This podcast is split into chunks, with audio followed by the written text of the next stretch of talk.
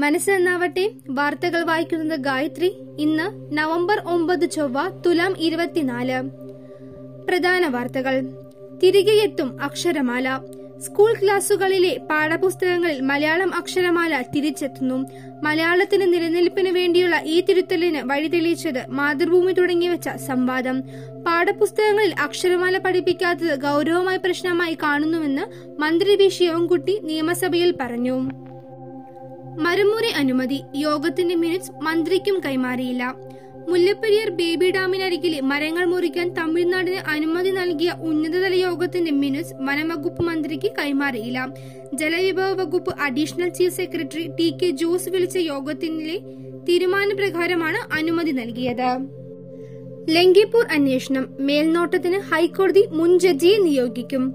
അന്വേഷണം പ്രതീക്ഷിച്ച പോലെയായില്ല സുപ്രീം കോടതി ഉത്തർപ്രദേശിലെ ലങ്കിപ്പൂർ ഗേരിയിൽ കർഷക സമരത്തിനിടെയുണ്ടായ സംഘർഷവുമായി ബന്ധപ്പെട്ട് കേസിന്റെ അന്വേഷണത്തിൽ അതൃപ്തി അറിയിച്ച് സുപ്രീം കോടതി റഫാൽ ഇടനിലക്കാരൻ അറുപത്തഞ്ച് കോടി കൈക്കൂലി കൈപ്പറ്റി.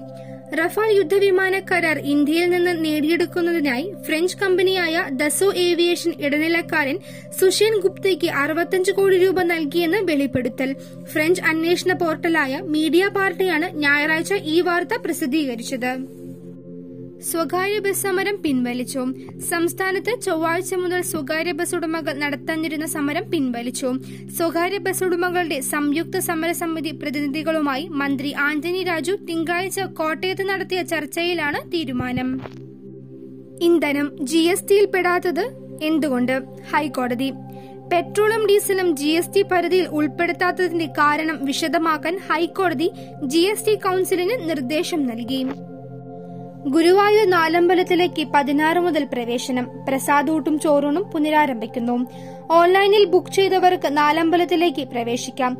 കോവിഡ് മാനദണ്ഡം പാലിച്ചുകൊണ്ട് വെർച്വൽ ക്യൂ സംവിധാനത്തോടെ തന്നെയായിരിക്കും ദർശനം. എം ബി ബി എസ് ആദ്യ വർഷം ജയിച്ചില്ലെങ്കിൽ രണ്ടാം വർഷ ക്ലാസ് ഇല്ല. നിർദ്ദേശം ഉറപ്പിച്ച് ദേശീയ മെഡിക്കൽ കമ്മീഷൻ സപ്ലിമെന്ററി പരീക്ഷയും ജയിക്കാനാകാത്തവർ പുതിയ ഒന്നാം വർഷക്കാർക്കൊപ്പം ക്ലാസ്സിലിരിക്കണമെന്നാണ് നിബന്ധന. ഇരുപത്തിയഞ്ച് സെന്റ് വരെ നെൽവയൽ തരൽ മാറ്റൽ ആർക്കും ഫീസ് വേണ്ട.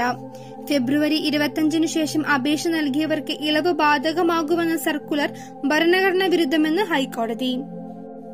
ജീവനക്കാർക്ക് ബുധനാഴ്ച കൈത്തറി നിർബന്ധമാക്കും. സർക്കാർ ജീവനക്കാർ ബുധനാഴ്ചകൾ കൈത്തറി വസ്ത്രങ്ങൾ ധരിക്കണമെന്ന വ്യവസ്ഥ നിർബന്ധമാക്കുമെന്ന് മന്ത്രി പി രാജീവ് നിയമസഭയിൽ പറഞ്ഞു. എം എൽ എമാർക്കും ഇത് മാതൃകയാക്കാം. സീരിയലുകൾ സ്വയം ധാർമ്മിക സെൻസറിംഗ് നടത്തണം മന്ത്രി സജി ചെറിയാൻ. സംസ്ഥാന ടെലിവിഷൻ പുരസ്കാര വിതരണോദ്ഘാടനം നിർവഹിക്കുകയായിരുന്നു മന്ത്രി. വ്യവസായം എന്ന നിലയിലും ആയിരക്കണക്കിന് പേരുടെ ഉപജീവനം എന്ന നിലയിലും സീരിയൽ മേഖലയെ പ്രോത്സാഹിപ്പിക്കേണ്ടതുണ്ട്.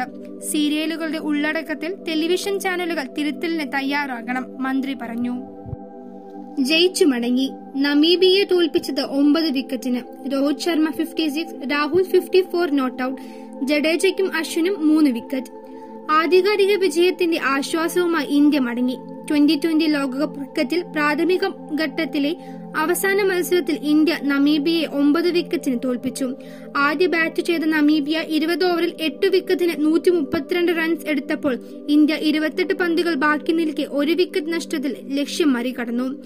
ഇന്ത്യ സെമി കാണാതെ നേരത്തെ പുറത്തായിരുന്നു. ആദ്യ സെമി ഫൈനൽ ബുധനാഴ്ച ഇംഗ്ലണ്ട് ന്യൂസിലാൻഡിനെ നേരിടും. ഇതോടെ പ്രധാന വാർത്തകൾ അവസാനിച്ചു.